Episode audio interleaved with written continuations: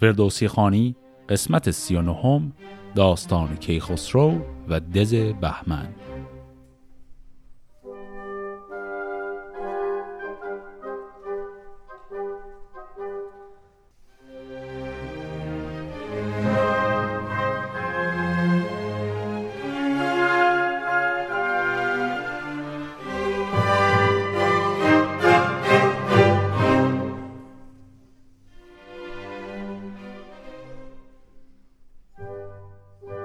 داستان هفته قبل به اونجا رسید که بالاخره گیو کیخسرو رو به ایران میاره و تمام پهلوانان ایران میرن منزل گودرز همه اونجا جمع میشن برای استقبال از این شاهزاده جوان. و به نظر می‌رسه همه چیز آماده است برای که او رو به عنوان پادشاه بعدی معرفی کنند. حالا ادامه داستان. چو کیخسرو آمد بر شهریار جهان گشت پر بوی و رنگ و نگار. به این جهانی شد راسته در و بام و دیوار پر خواسته نشسته به هر جای رامشگران گلاب و می و مشک با زعفران. همه یال اسبان پر از مشک و می شکر با درم ریخت زیر پی. چو کاووس که روی خسرو بدید سرش کش ز مژگان به رخ برکشید. فرود آمد از تخت و شد پیش اوی بمالید بر روی او چشم و روی. جوان جهانجوی بردش نماز گرازان سوی تخت رفتند باز. فراوان ز ترکان بپرسید شاه هم از تخت سالار توران سپاه. چون این داد پاسخ که آن کم خرد به بد روی گیتی همی بسپرد. مرا چند بپسود و چندی بگفت هنر با خرد کردم در نهفت. بترسیدم از کار و کردار اوی بپیچیدم از درد و تیمار اوی. اگر ویژه ابری شود دور بار کشنده پدر چون بود دوستار. نخواند مرا موبد از آب پاک که بپرستم او را پدر زیر خاک. خب اینها چیه؟ اینها حرف هایی که الان کیخسرو داره به کیکاووس میگه وقتی رفته به کاخ او برای اولین بار. کیکاووس طبیعتا از وضع افراسیاب پرسیده. و کیخسرو اینجا داره مروری می‌کنه برای یک سری اتفاقاتی که افتاده. اینکه اولا برای اینکه جان به در ببره مجبور شد خرد و هنر پادشاهی خودش رو مخفی کنه که اشاره داره به همون قسمتی از داستان که که خسرو خودش رو به دیوانگی زده بود. و بعد هم گفت که در هیچ حالتی حاضر نبودم بندگی او رو به عنوان پادشاه بکنم در حالی که پدر خودم زیر خاکه. و بعد می‌خواد ماجراش با گیو رو توضیح بده. کنون گیو چندان به سختی ببود به توران مرا جست و رنج آزمود. اگر نیز رنجی نبردی جز که با من بیامد ز توران زمین. سرفراز دو پهلوان با سپاه پس ما بیامد چون آتش به راه. من آن دیدم از گیو که از پیل مست نبیند به هندوستان بت پرست گمانی نبردم که هرگز نهنگ ز دریا براید بران سان به جنگ. و آن پس که پیران بیامد چو شیر میان بسته و باد پایی به زیر. به داب آمد به سان نهنگ که گفتی زمین را بسوزد به جنگ. بیانداخت بر یال و ترگش کمند. سر پهلوان اندر آمد به بند. به خواهشگری رفتم ای شهریار وگرنه سرش را بکندی ز بار. بدان کو ز درد پدر خسته بود ز بد گفتن من زبان بسته بود. پس این بیت آخر هم ارجاع داره به رابطه که خسرو با پیران. میگه من وساطت پیران رو کردم وگرنه گیو الان کشته بود او رو. و دلیل این وساطت رو هم میگه به خاطر رابطه خوب پیران با پدرش. کنون تا لب رود جیهون ز جنگ نیاسود با گرزه رنگ سرانجام بگذاشت جیهون به خشم به داب و به کشتی نیفکند چشم. کسی را که چون او بود پهلوان بود جاودان شاد و روشن روان. یکی کاخ گشواد بود در ستخر که آزادگان را بدو بود فخر. چون از تخت کاووس برخواستند به دیوان نو رفتن آراستند. پس اینها الان که از کاخ کیکاووس میان بیرون میرن به سمت یک کاخی در شهری به نام ستخر یا همون استخر که یک شهر تاریخی قدیمی در استان فارس امروزیه. همی رفت گودرز با شهریار چون آمد بدان گلشن زرنگار بر او رنگ زرینش بنشاندند به شاهی بر او آفرین خواندند. ببستند گردان ایران کمر جز از توس نوزر که پیچید سر. که او بود با کوس و زرین کفش همو را بودی کاویانی درفش. پس اینجا پیچش این داستان پیدا میشه.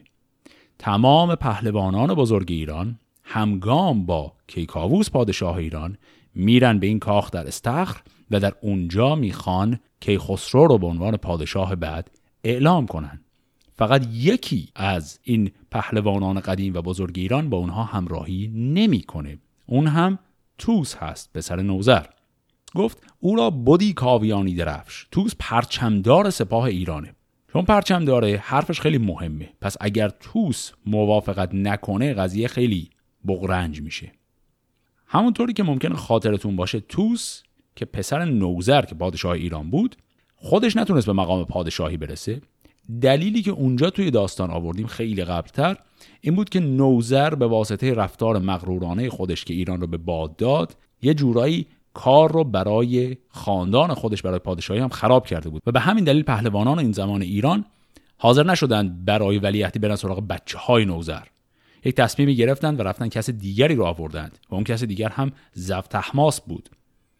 و به اون شکل کلا خاندان پادشاهی از فرزندان نوزر گرفته شد.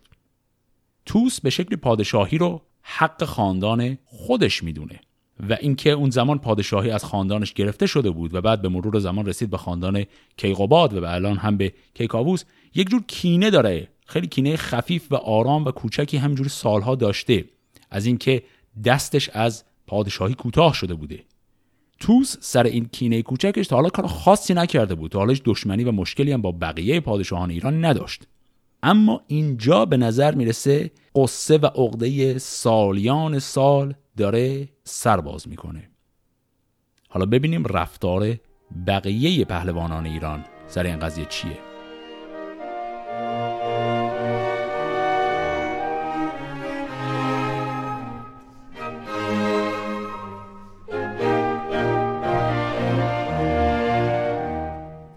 از آن کار گودرز شد تیز مغز. بر او پیامی فرستاد نغز. پیامبر جهانجوی گیو دلیر که چنگ یلان داشت و آهنگ شیر. بدو گفت با توس نوزر بگوی که هنگام شادی بهانه مجوی. بزرگان و شیران ایران زمین همه شاه را خواندند آفرین. چرا سرکشی تو به فرمان دیو؟ نبینی همی فر گیهان خدیو؟ اگر تو بپیچی ز فرمان شاه مرا با تو کین خیزد و رزمگاه. فرستاد گیو است و پیغام من به دستوری نامدار انجمن. پس گودرز این پیغام رو به گیو میده که بره به توس بگه این چه رفتاری داری می‌کنی؟ ز پیش پدر گیو بنمود پشت دلش پرز گفتارهای درشت. بیامد به توس سپهبد بگفت که این رای را با تو دیو است جفت. چو بشنید پاسخ چنین داد توس. که بر ما نخوب است کردن فسوس.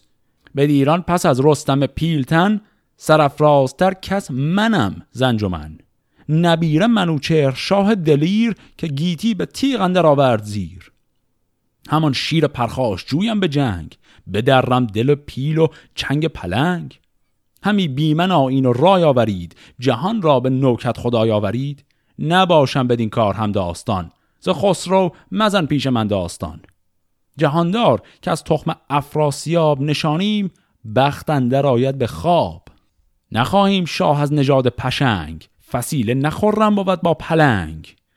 تو این رنج هایی که بردی برست که خسرو جوان است و گنداور است. کسی کو بود شهریار زمین هنر باید و گوهر و فر و دین. فریبرز فرزند کاووس شاه سزاوارتر کس به تخت و کلاه. به هر سوز دشمن ندارد نژاد. همش فر و برز است و هم نام و داد. پس این استدلال آقای توس بود. توس همونطور که گفتم یک کینه کوچکی از این جریان پادشاهی طی سالها به دل داشته. ولی الان نمیاد بگه من می‌خوام پادشاه بشم. صرفا یادآوری کرد به دیگران که من نوه منوچهرم. توی جریان پیدا کردن پادشاه جدید شما باید من رو در جریان قرار می‌دادید. من باید نقش داشته باشم در این قضیه. شما یعنی منظور خانواده گودرز و گیو شماها رفتید خودتون سر خود برای خودتون نوه افراسیاب. اونو برداشتید آوردید ایران بعدم حالا میگید بشه پادشاه. و ایراد می‌گیره به این قضیه. میگه خب این نوه افراسیاب این خون افراسیاب در رگشه. برای چه همچین آدمی باید بشه پادشاه ایران؟ و بعد هم در ادامه میگه ما وقتی یکی مثل فریبرز رو داریم که او هم فرزنده کیکاووسه ولی از طرف دیگه خونش با تورانی قاطی نشده چرا اون فرد رو نکنیم پادشاه؟ پس اینجا حرف توس چند لایه است. از یک طرف داره سنگ فریبرز رو به سینه می‌زنه اما از طرف دیگه در حقیقت حرف خودش رو داره می‌زنه. حرف اینه که میگه احترام من به عنوان کسی که یک زمانی می‌تونستم ولی عهد باشم رو نگه نداشتید. شماها خانواده گودرز خودتون تصمیم رو گرفتید و همه چیز رو تموم کردید. فقط اومدید به من میگید حالا پاش تو هم بیا. حالا ببینیم که به این حرف توس گودرز چه جوابی می‌خواد؟ بده. دوژم گیو برخواست از پیش اوی که خام آمدش دانش و کیش اوی. بیامد به گودرز گشواد گفت که فر و خرد نیست با توس جفت. دو چشمش تو گفتی نبیند همی فریبرز را برگزیند همی. بر ایوان نباشد چو خسرو نگار نه بر تخت با تاج و با گوشوار. برا شفت گودرز و گفت از مهان تن توس کم باد اندر جهان. نبیره پسر داشت هفتاد و هشت. بزد کوس و زیوان به میدان گذشت. سواران جنگی ده و دو هزار برون رفت بر گستوان ور سوار. و از آن سو بیامد سپهدار توس ببستند بر کوه پیل کوس. ببستند گردان فراوان میان. به پیش سپاه اختر کاویان. چو گودرز را دید و چندان سپاه که از او تیره شد روی خورشید ماه. یکی تخت بر کوهه زند پیل ز پیروز تابان به کردار نیل. جهانجوی کی خسرو تاجور نشسته بران تخت و بسته کمر. بگردن درش زند پیلان دویست تو گفتی به گیتی جز جای نیست. همی تافت زان تخت خسرو چو ماه ز یاقوت رخشان به سر بر کلاه. غمی شد دل توس و اندیشه کرد که امروز گر من بسازم نبرد بسی کشته آید زهر سو سپاه. از ایران نبرخیزد این کین گاه. نباشد جز از کام افراسیاب سر بخت ترکان براید ز خواب. به دیشان رسد تخت شاهنشهی سرایت همه روزگار بهی. پس اینجا توس هم با لشکر خودش رفت و رو در رو شد با لشکر گودرز. اما یک لحظه گفت که خب ما با اینها بجنگیم. هر کدوممون کشتشیم در نهایت به نفع افراسیابه. خردمند مردی و جوینده راه فرستاد نزدیک کاووس شاه. پس یک پیغامی توس می‌خواد به کاووس برسونه. که از ما یکی گر بر این دشت جنگ نهد بر کمان پر تیر خدنگ یکی کینه خیزد که افراسیاب همه شب همی آن ببیند به خواب. فرستاده از نزد کاووس شاه بیامد بر پهلوان سپاه. بدو گفت شاه ای جهان دیده پیر منه زهر برنده در جام شیر. به تیغ و بکشای از آهن میان نباید که از این سود خیزد زیان. بشد توس و گودرز نزدیک شاه زوان برگشادند با پیشگاه. چون این گفت توس سپه بود به شاه که گر شاه سیر آمد از تاج و گاه به فرزند باید که ماند جهان بزرگی و دیهیم و تخت مهان. فریبرز با فر و چهره کیان میان بسته دارد چو شیر ژیان. چو فرزند باشد نبیره کلاه چرا برنهد برنشیند به گاه. خب پس این میشه استدلالی که توس می‌کنه. بدو گفت گودرز که کم خرد تو را بخرد از مردمان نشمارد به گیتی کسی چون سیاوش نبود چون او راد و آزاد و خاموش نبود. کنون این جهانجوی فرزند اوست به فر و به پای و به چهر و به پوست. گر از تور دارد ز مادر نژاد هم از تخم شاهی نپیچد زداد به توران و ایران چونو نیز کیست؟ چون این خام گفتارت از بهر چیست؟ دو چشمت نبیند همی چهره اوی چنان برز بالا و آن مهر اوی. ز جیهون گذر کرد و کشتی نجست به فر کیانی و رای درست. چو شاه آفریدون که از رود گذشت و به کشتی نیامد فرود. ز مردی و از فرح ایزدی از او دور شد دست و چشم بدی. تو نوزر نژادی نه بیگانه ای پدر تند بود و تو دیوانه ای سلیح من با من استی کنون برا یال گشتید غرقه به خون. پس اینجا اون دعوای کهنه ای که گفتم که توس عقدش رو به دل داشته گودرزم دقیقا انگشت می‌ذاره رو همون و اون دعوا رو یه دفعه تازه می‌کنه. سر این جریان که تو فرزند همون پادشاهی هستی که کشور رو به باد داد.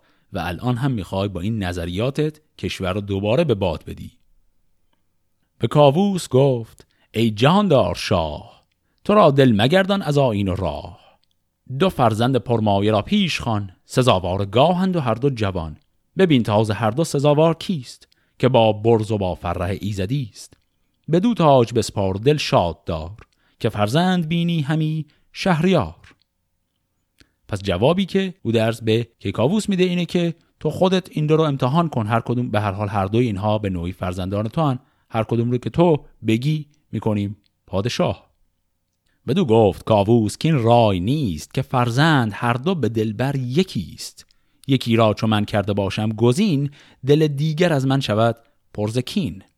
کنون چاره سازم که هر دو ز من نگیرند کینن در این انجمن. دو فرزند ما را کنون با دو خیل بباید شدن تا در اردویل.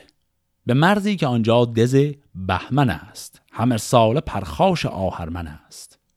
کلمه اردویل که شنیدیم تلفظ قدیمه همون شهر امروزی اردبیل هست و یک دزی یک قلعه اونجا هست به نام قلعه بهمن نزدیک به اون شهر که اون قلعه قلمرو دیوان اهریمنیه. ادامه میده که کاووس؟ به رنج است از آهرمن آتش پرست. نیارد بدان مرز موبد نشست. از ایشان یکی کان بگیرد به تیغ ندارم از او تخت شاهی دریغ.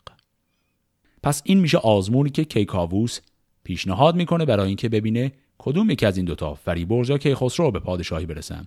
گفت یک قلعه هست به نام دز بهمن نزدیک شهر اردبیل.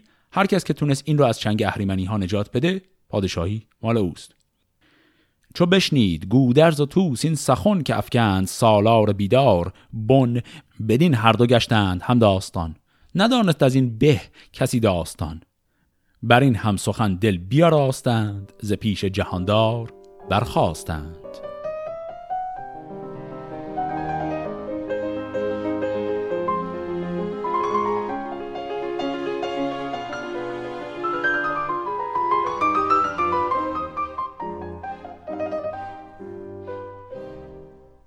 چو خورشید برزد سر از برج شیر سپهر اندر آورد شب را به زیر. فریبرز با توس نوزر دمان به نزدیک شاه آمدند آن زمان. چون این گفت با شاه بیدار توس کجا با سپه من برم بوغ و کوس؟ همان من کشم کاویانی درفش رخ لعل دشمن کنم زو بنفش. کنون همچنین منز درگاه شاه بنه برنهم برنشانم سپاه. پسندر فریبرز و کوس و درفش هوا کرده از سم به اسبان بنفش. چو فرزند را فر و برز کیان نباشد نبیره ببندد میان. بدو گفت شاه ارتو را نیز پیش نگردد شماریچ بر کم و بیش. برای خداوند خورشید ماه توان ساخت پیروزی و دستگاه. فریبرز را گر چنین است رای تو لشکر بیارای و منشین ز پای. به پیشی نباشد سخن کم و بیش. زمانه نگردد از آین خیش پس اینجا توس پیشنهاد داد که من که صاحب پرچم و سپه سالار سپاه ایران هستم پیشتر میرم جلو در این نبرد برای گرفتن دز بهمن و بعد فریبرز پشت سر من بیاد. و کیکاووس هم گفت فرقی نمی‌کنه. حالا چه تو پیشتر بری چه اون پیشتر بره. اگر اون قلعه رو تونستید تسخیر کنید به حال از آزمون پیروز اومدید بیرون. بشو توس با گاه و کوس و درفش به پایندرون کرده زرین کفش. فریبرز کاووس در قلب گاه به پیشندرون توس و پیل و سپاه. چون از دیکی حسن بهمن رسید برابر سپه را فرود آورید بشو توس با لشکری جنگ جوی به تندی سوی دز نهادند روی. سپه چون به نزدیکی دز رسید زمین همچو آتش همی بردمید. سنان گرمی همی برفروخت. میان زره مرد جنگی بسوخت. زمین سر به سر گفتی از آتش است. هوا دام آهرمن سرکش است. سر باره دز بودن در هوا. ندیدند جنگ هوا را روا. از اینها به سمت این دز که میرن این دز هم با جادو حفاظت میشه. ناگهان انقدر زمین گرم میشه که اصلا انگار که زیرشون آتشه. و بعد هم می‌خوان وارد این قلعه بشن می‌بینن که این قلعه انقدر بلنده انگار یک آسمان خراش سرش میره به آسمان و هیچ راه ورودی درش ندارند. سپهباد فریبرز را گفت مرد به تیزی چون آمد به دشت نبرد به گرز و کمان و به تیغ و کمند بکوشد که آرد به چیزی گزند. به پیرامون دز یکی راه نیست از آتش کسی را دلی شاه نیست. میان زیر جوشن بسوزد همی تن بارگی برفروزد همی. بگشتند. یک هفته گردندرش. به دیده ندیدند جایی درش. به نومیدی از جنگ گشتند. باز نیامد بر از رنج و راه دراز. پس اینها می‌بینن که اصلا هیچ لشکری نیست که از این دز حفاظت کنه که بخوام با اون لشکر بجنگن. صرفا یک جادوییه که آتش به وجود میاره گرما به وجود میاره وقتی که اینها به این قلعه نزدیک میشن. و بعد هرچی دور تا دور این قلعه رو میچرخن همش دیوار می‌بینن. درش رو پیدا نمی‌کنند. و به همین دلیل شکست می‌خورن نمی‌تونن این قلعه رو فتح کنن و برمیگردند. حالا نوبت کیخسروه.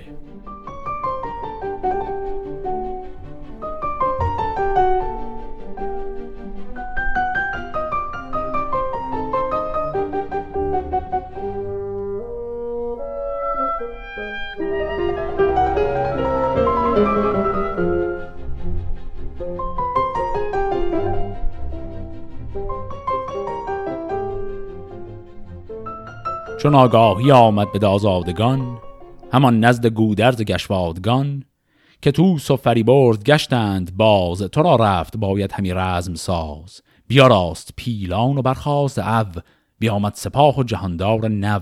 یکی تخت زرین زبرجد نگار نهادند بر پیل و چندی سوار. بگردندرش با درفش بنفش به پایندرون کرده زرین کفش. ز بیجاده تاقی و توقی به زر به زر اندرون چند گونه گوهر همی گفت که امروز روز نو است نشست جهاندار کیخسرو است. جهانجوی بر تخت زرین نشست به سر برش تاجی و گرزی به دست. چون از که دز شد سپه برنشست بپوشید در و میان را ببست. نویسنده را خواست بر پشت زین یکی نامه بر روی قرتاس چین. ز انبر نبشتند بر پهلوی چنان چون بود نامه خسروی. این کلمه قرتاس هم یعنی کاغذ. پس کیخسرو وقتی می‌رسه به نزدیکی این دز به جایی که حمله کنه بره جلو همون کاری که فریبرز و توس کردن یک نویسنده رو میاره جلو و بعد به این نویسنده میگه یک نامه ای روی این کاغذ برای من بنویس و بعد هم این نامه رو می‌نویسه. که این نامه از بنده کردگار جهانجوی که خسرو نامدار که از بند آهرمن بد بجست به یزدان زدستو به هر کار دست. که اوی است جاوید برتر خدای جهاندار و روزیده و رهنمای. خداوند کیوان و بهرام و هور خداوند فر و خداوند زور. مرا داد اورند و فر کیان تن پیل و چنگال شیر ژیان. جهانی سراسر به شاهی مراست. در گاو تا برج ماهی مراست. این اصطلاح مصرع آخر هم اشاره داره به صور فلکی. در گاو گاو میشه همون صورت سور برج سور که در ماه اردیبهشت است و ماهی هم میشه برج هوت که در ماه اسفند هست. پس ارجاعش به این معناست که از بهار تا زمستان یعنی کل سال پادشاهی مال منه که مجازا به این معنایی که من حق پادشاهیم تام و تمام هست. و بعد نامه رو ادامه میده. گر این دزبر و بوم آهرمن است جهان آفرین را به دل دشمن است. به فر و به فرمان یزدان پاک سرش را به گرزنده آرم به خاک. وگر جادوان راست این دستگاه مرا خود به جادو نباید سپاه. چو خم دوال کمند آورم سر جادوان را به بند آورم. وگر خود خجست سروشیدر است؟ به فرمان یزدان یکی لشکر است. همان من نه از دست آهرمنم که از فر و برز است جان و تنم. به فرمان یزدان کنید این توهی که این است فرمان شاهنشهی پس این شد متن اون نامه ای که کیخسرو داد که بنویسم. یه بار محتواش رو مرور کنیم. اول نام خدا رو گفت ستایش خدا رو کرد و بعد گفت به واسطه این قدرت الهی من این پادشاهیم بر حق هست و بعد هم نوشت که اگر کسی که در این قلعه هست موجود شیطانیه که من با نام و یادی که از خدا کردم میرم به جنگش. اگر هم که شیطانی نیست پس این قلعه رو به من تسلیم کنه چون من قدرت الهی با خودم دارم. این نامه رو حالا نوشتن و آماده است. حالا سوال اینه که کیخسرو می‌خواد با این نامه چه کار کنه اصلا؟ یکی نیزه بگرفت خسرو دراز. به نیزه پس آن نامه را بست باز. بسان درفشی برآورد راست. بگیتی جز از فر یزدان نخواست. بفرمود تا گیو با نیزه تفت به نزدیک آن بر شده باره رفت. بدو گفت که نامه پندمند ببر سوی دیوار حسن بلند. بنه نیزه و نام یزدان بخوان. بگردان انان تیز و لختی بران. پس این دستوری بود که داد. این نامه رو روی یک نیزه خیلی بلندی بستند. این نیزه رو داد به گیو گفت این رو همجور عمودی ببر ببر جلوی دیوار این قلعه بذارش. نام خدا رو بخون و بعد خودت فرار کن برگرد عقب. بشد گیو نیزه گرفته به دست. پر از آفرین جان یزدان پرست. چون نامه به دیوار دز برنهاد پیام جهانجوی خسرو بداد. ز دادار نیکی دهش یاد کرد و از آن چرمه تیز رو باد کرد. شد آن نامه نامور ناپدید. خروش آمد و خاک دز بردمید همانگه به فرمان یزدان پاک از آن باره دز برآمد تراک. این کلمه تراک هم همونی که تو فارسی امروز بهش میگیم ترک صدای ترک خوردن یک چیزی. پس اون نامه رو که با خودش برد گذاشت جلوی دیوار این قلعه این نامه ناگهان ناپدید شد در این قلعه و بعد یک صدای ترک خوردن اومد. تو گفتی که رعد است و باد بهار خروش آمدن در شب از کوه سار جهان گشت چون روی زنگی سیاه چه از باره دز چه گرد سپاه. تو گفتی برآمد یکی تیر ابر هوا شد به کردار کام هزبر برانگیخت که خسرو اسب سیاه چون این گفت با پهلوان سپاه که بر دز یکی تیر باران کنید هوا را چون ابر بهاران کنید. برآمد یکی میغ بارش تگرگ تگرگی که بردارد از ابر مرگ.